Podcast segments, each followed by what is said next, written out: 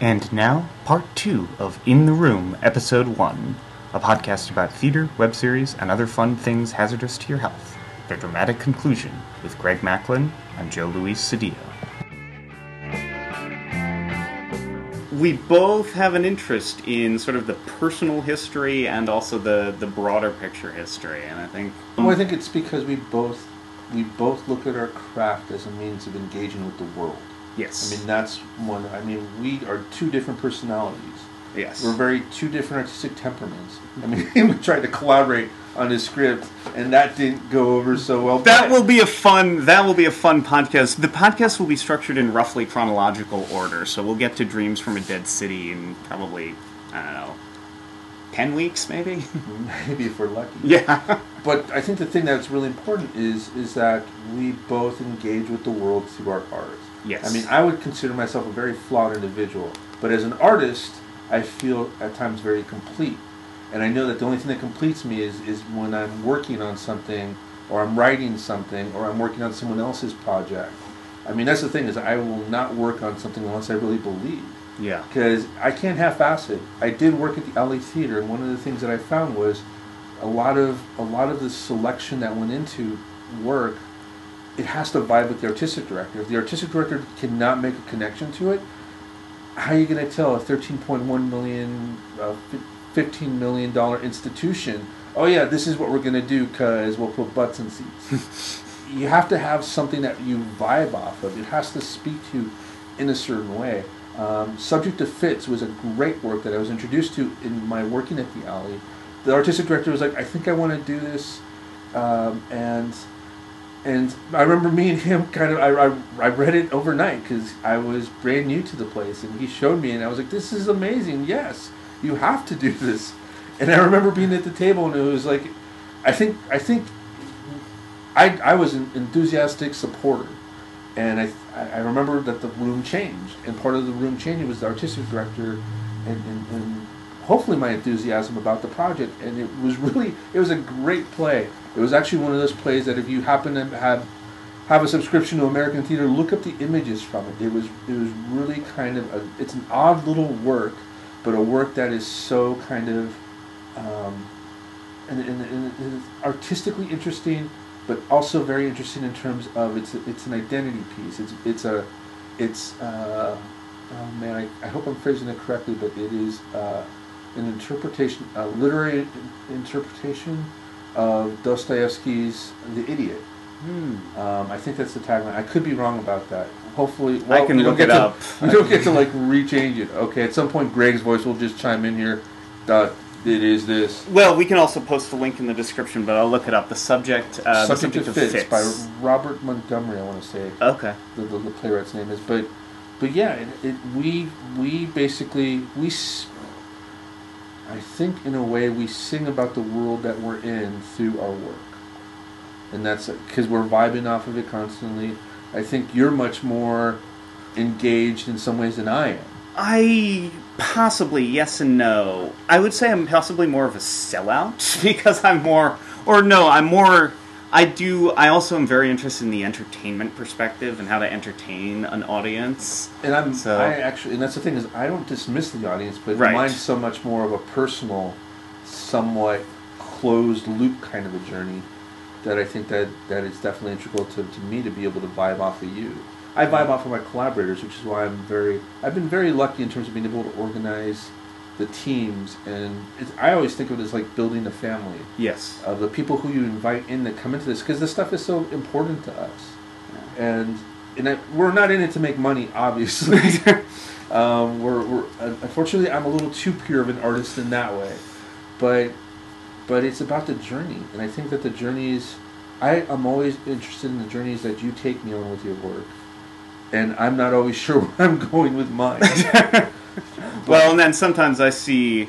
I love to watch your journey, and my notes will usually be, yeah, just clarify this and clarify that. yeah Because it's go ahead Uh, well, it's a push pull because you don't want to give the audience too much, and I think you're really good at forcing the audience to sort of jump in and ask questions. So it's all about finding that balance. And I think that's the thing is I think I will prefer a questioning audience and somehow being able them to vibe off of what the questions are. And I think you're almost the op- not the opposite, but you want to engage the audience and you want the, to take them someplace. Yep. Which could true. could come to a question. Yeah. And theater is one of the few theater is one of the few art forms you can do that. I think I think web is capable of that. I haven't seen it in too many web series, but I'm going to give a shout out to one I really like, The Booth at the End, starring Xander Berkeley, which is a nifty little drama. And as long as we're talking about good teams, we should give a shout out to the design team from This Is Your Life, which is Eli Wilkinson, lighting designer, Aaron Duffy, costume designer, and It was Alex Rulin. Alex Rulin. Yeah, Alex It's Rulin the on first time we worked, worked together, Yeah, and I still we still stayed. Me and Alex still stay in touch via Facebook. yeah, and he's out in he's out in Denver now doing theater. So Yeah, those three we really great hi. sound designer. Lane Sheets. He walked in and I was like, eh, he's all right. And you said we're calling him back definitively. Do you remember what you told me? Because I remember it, but I want to see if you remember.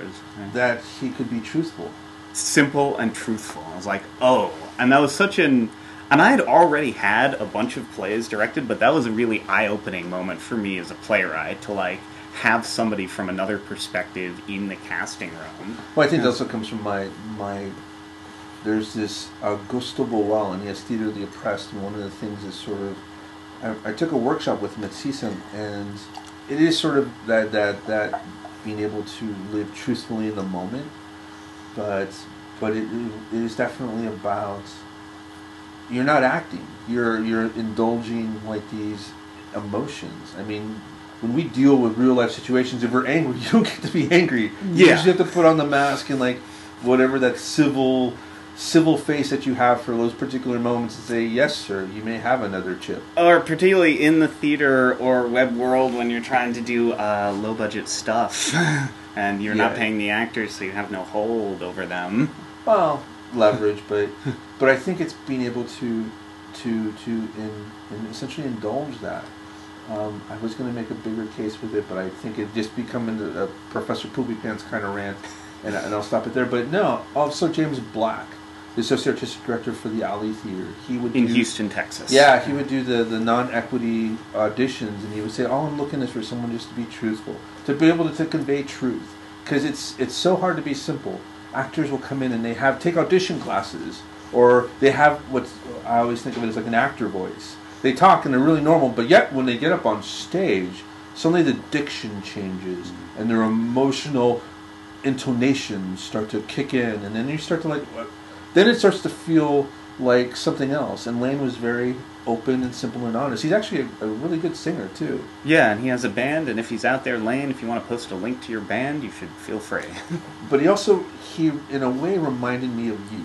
well, right, and we should say that Lane was playing a character based on me. In This Is Your Life, there's a whole present day sequence where the character based on me is having a quarter life crisis, in quotes, and wants to look back to his parents' relationship to see what worked. I mean, and if you're getting all that, I mean, it's complicated enough. So, I, I, I, but I think at Greg's core, he's a very simple, loving guy, who who is always who's always trying to get into the bigger group.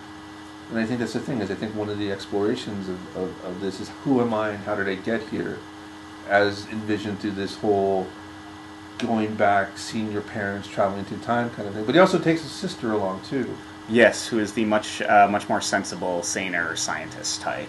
Yeah, and is also based in the actress we had for that was was also very very good and she was very she was very sweet but she was very truthful and and very honest and that was Maggie Scranton. yeah i mean we were very we've been, we're very blessed with our cast we, you know at iowa and even beyond that Yeah. and i think one of the things that it comes down to casting is you're not it's not it's not a look you know we're not i don't i think actors can convey certain for certain material yeah.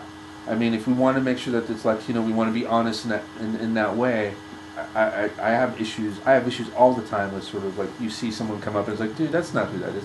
That's someone puerto rican play mexican and only a mexican tell can tell but you can tell and I think you should. Well, or more more egregiously, um, as good as the movie looks to be, Argo, the uh, the hero in real life is a Latino. The hero in the movie is played by the very white Ben Affleck. so how, how is the podcast going to get put out there when you talk shit about Ben Affleck? I like Ben Affleck. I've liked him as a director since Gone Baby Gone, but it is worth noting, you know. So, so is this how we make our street cred? Is you, you, you bust the chops of the guy who was Good Will Hunting's writing team?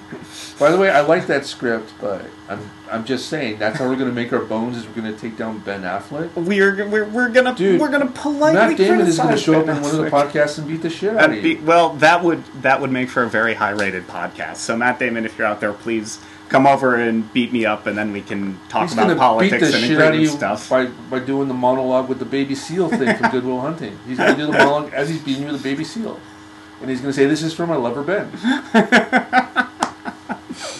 Perhaps we should um, uh, po- also post links to I'm screwing Matt Damon and I'm screwing Ben Affleck and keeping it. I'm just saying, I, I'm, I'm cool with the heterosexual life partner. You're the one who's skewing the lines, buddy. I, it, it, it, it- I don't even like that phrase. They're not paying for our comedy. They're not paying for our routines. So All right. casting, but I also too one of the things is you live in Los Angeles. I, I always think it's funny when you have these major metropolitan cities, and then you have people who say, "Oh, we couldn't find such and such an actor." Really? There's no black actors in the metropolitan areas of, of Los Angeles. LA, or, one of the most diverse cities in the world. or or you know, there's no Asian actors in the San Diego market. I mean, please, come on. which happened recently with the theater production, but I can't. Re- I'm not going to. It's La Jolla. Playhouse, and Ah. it was it was uh, it was Hans Christian Andersen, the Nightingale. I want to say they were doing.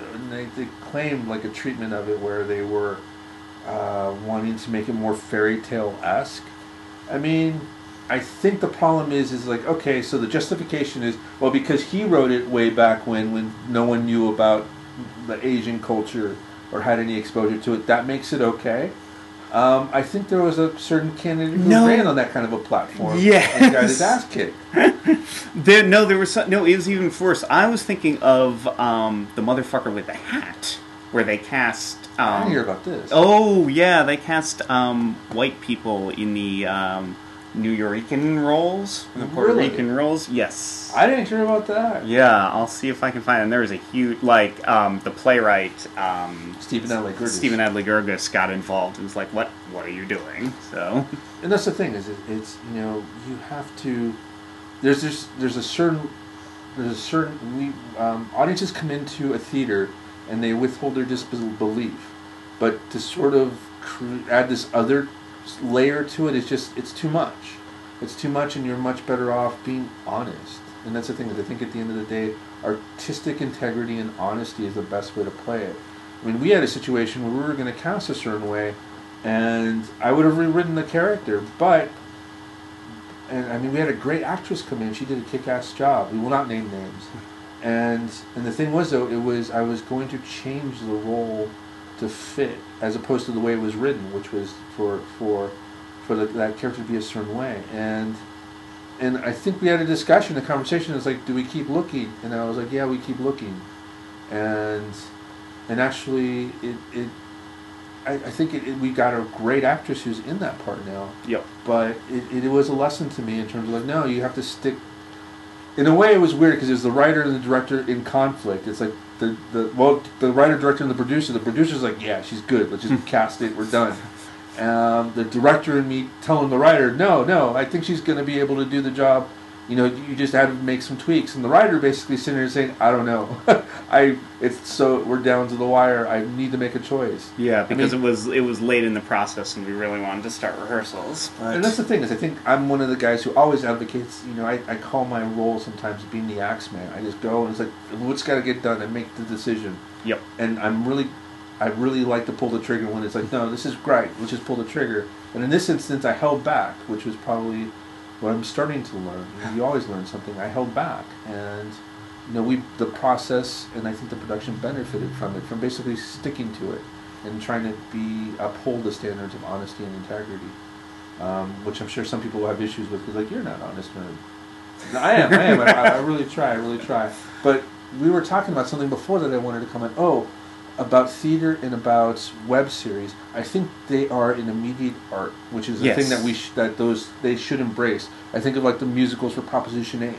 Yes. I mean, that was such an uh, a. It was like a really great community uh, initiative for everyone to come together, but it engaged with something topical, and it was good. It was really well done, and I think that's something that I think that I think theater's lost, and I think that's one of the things that we came we come together as a like mind in terms of like no, we want to do stuff. We had Dreams from a Dead City, which we'll talk about later, Yep. but we want we, it was about apps.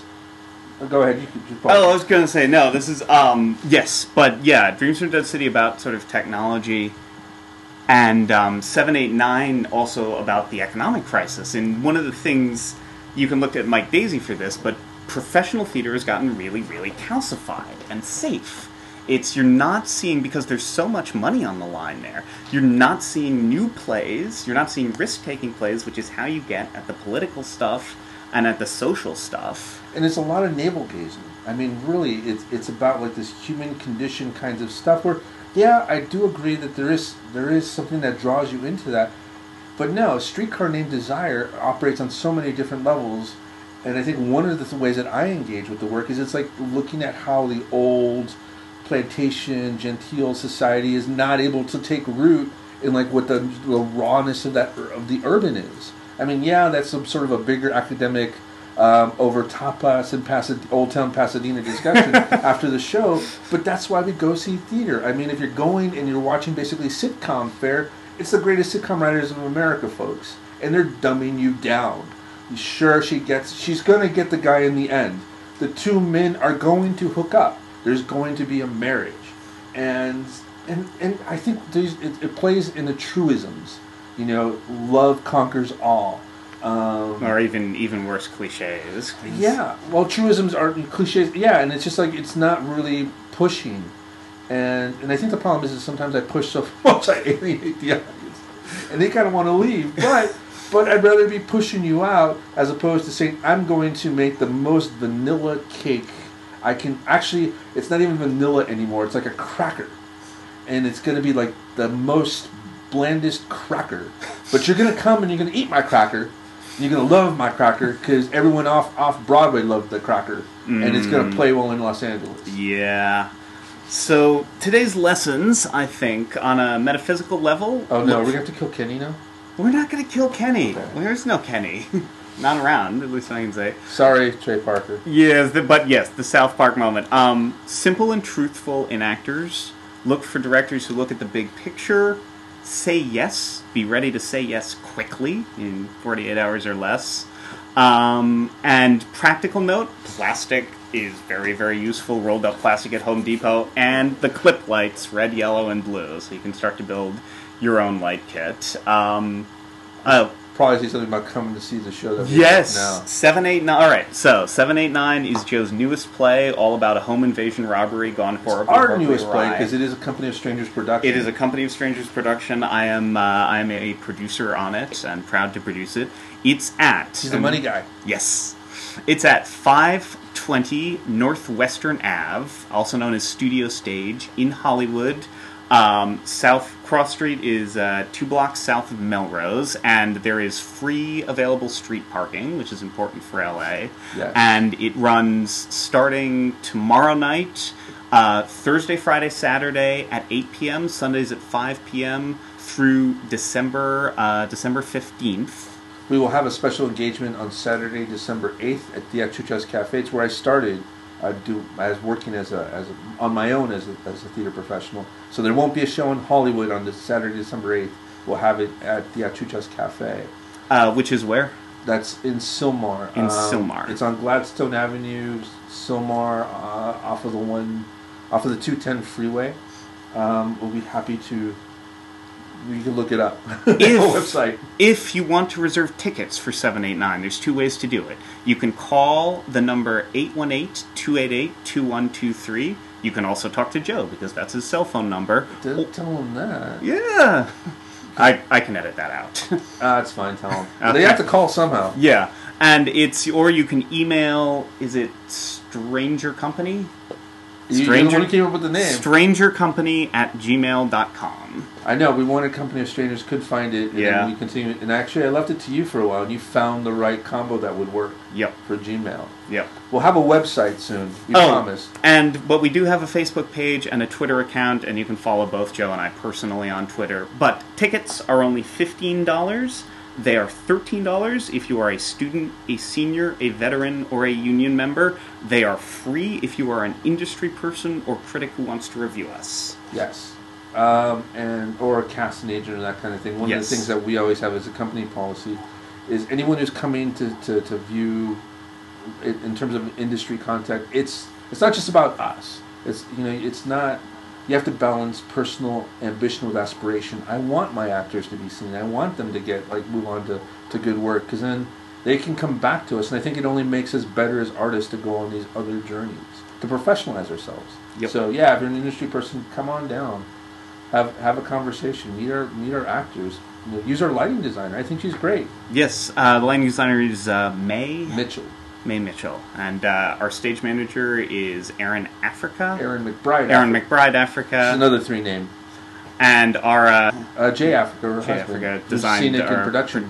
So yes, so that is seven eight nine. This has been the first podcast of In the Room. We hope you enjoyed listening. We'll try to have one of these uh, every week, but they're going to be a lot shorter. sure they will. Maybe we'll do one a month. I don't know. We'll see. We'll But- see how this one gets received. Yeah, stay tuned. Stay tuned for the next one. Uh, I am Greg Machlin. I'm Joe Luis Cedillo. Oh, and also too, if you want to give us feedback, definitely hit us up on the Stranger Company at Gmail account. Yes, for anything or uh, feedback on the podcast, or if you would like to be a guest on the podcast, or have any questions for us to answer in the coming weeks. Or if you'd like to ask theater. Greg out on a date. I think this, this That- guy's great. That too. Thank you for the endorsement. You can email me directly at Greg Machlin, M A C H L I N, at gmail.com. I was going to do that before you plugged me for a date, but We'll see which works better, Yes. our artistic careers or our personal dating careers. and on that note, uh, this is Company of Strangers signing off. And this is just a reminder to check the description of this episode for various links, including a link to the web series The Booth at the End, information on Robert Montgomery's play Subject to Fits, and instructions on how to see the world premiere of 789 here in LA. Also, various links to our uh, social media, Facebook and Twitter. You can follow us on both. And if you have a question you want answered at the podcast, shoot an email to gregmachlin at gmail.com. That's M A C H L I N. Thanks for listening.